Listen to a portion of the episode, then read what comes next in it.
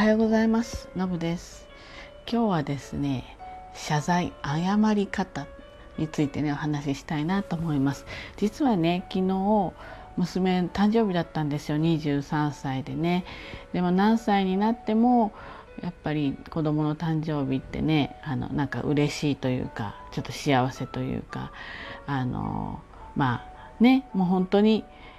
もう本当あのもう手のひらに乗るぐらいじゃないけれども本当小さかった頃からね今や私より身長が1 0センチも背が高くてで社会人にもなってねで家のことなんかも本当に積極的にね本当社会人になってからまたすごいより変わってあのちゃんと家事も、まあ、手伝うというか自らどんどんやってってくれるように、ね、なっていてそんな成長をねまたお誕生日を超えるとなんかちょっと嬉しいなっていうふうに思ったりするんですよ。でね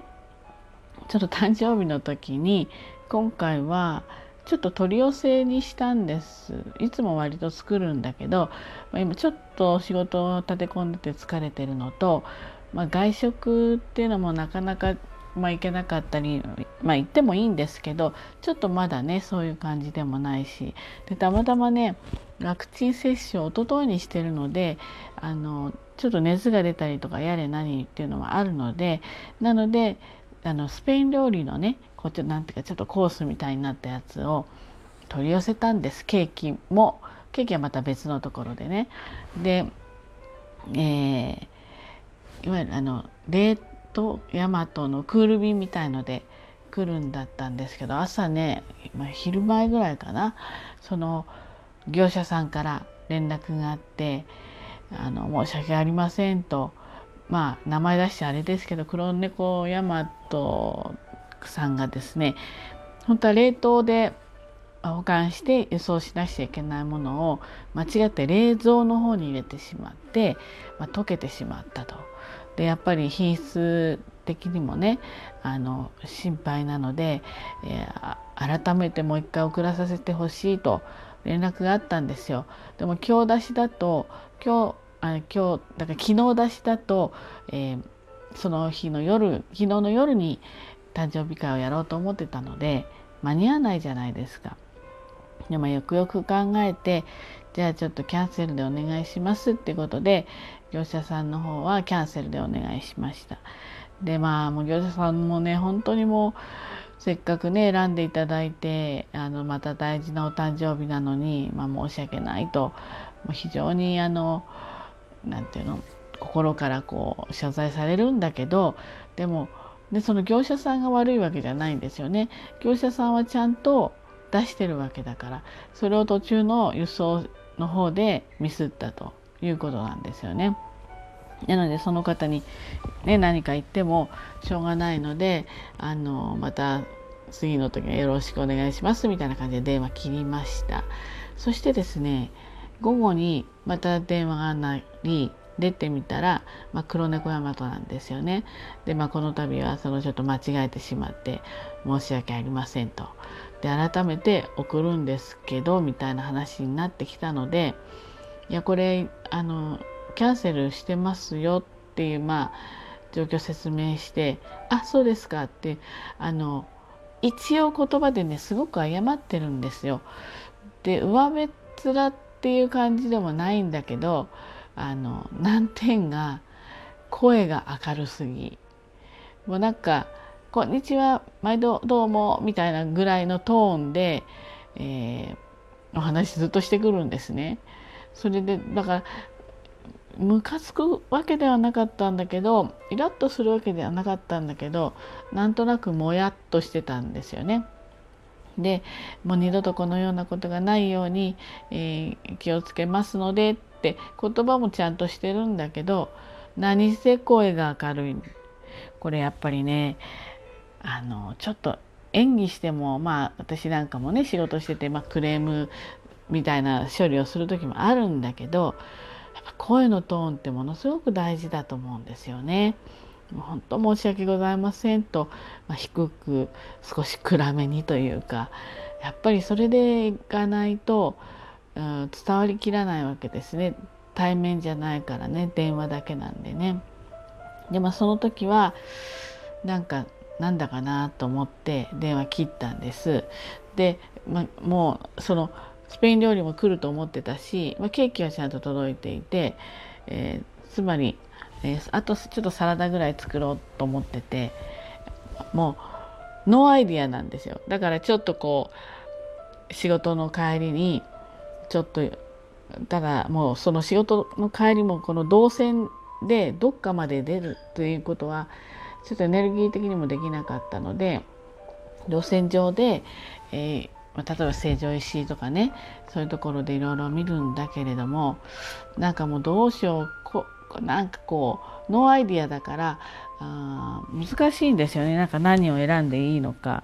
そうこうしてるうちにだんだん腹が立ってきてなんでこんなちょっと無駄な時間過ごすんだろうなって。しかも付け焼き刃みたいな感じになるわけじゃないですか。でねよくよく考えて、まあ、考えなくてもなんですけどその業者さんだって、ね、今売り上げみんなどこも大変だと思うんですよ。でまあまあそんなにね、まあ、安くても、まあ、一つの売り上げじゃないですか。でその売り上げがまあなくなるわけですよねキャンセルになってなくなる。そして今度私の方ではそうやってこういう感じでって楽しみにしてたことがすごくこうなくなる何て言うんですかね。ちょっとこう完成度すごい低くなるみたいな感じなわけですよ。だからその当事いわゆる当事者ですよね。売り上げ足す方。でそれを楽しみに使う方。ほまあ、本ちゃんのこの当事当事者にすごい損失があって、えまあ、輸送の人は輸送料はなくなるのはそれは当たり前の話なんだけれども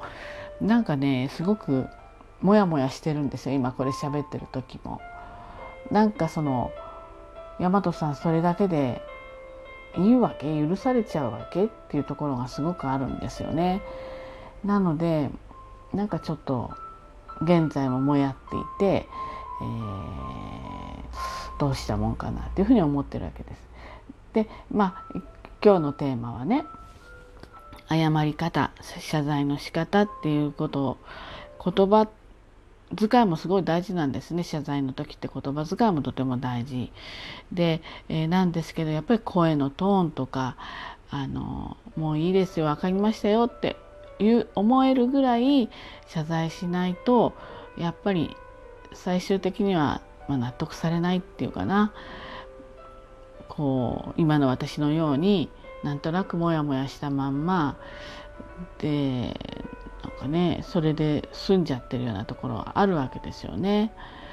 なのでやっぱり謝る時とかあとはまた逆にね感謝を述べる時とかまああとはまあちょっとそれとはまた違うけど、うん、感動する時とか相手にすごいねって伝える時とかあのやっぱり声のトーンとかこう気持ちを込めるとかっていうのはあの伝えるためのやっぱり大事な手段と、まあ、要素なんですね。なので、えー、そこはも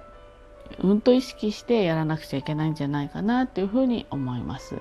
まあ、すごい話飛ぶけど前のね菅総理のいっぱい一生懸命お仕事されてて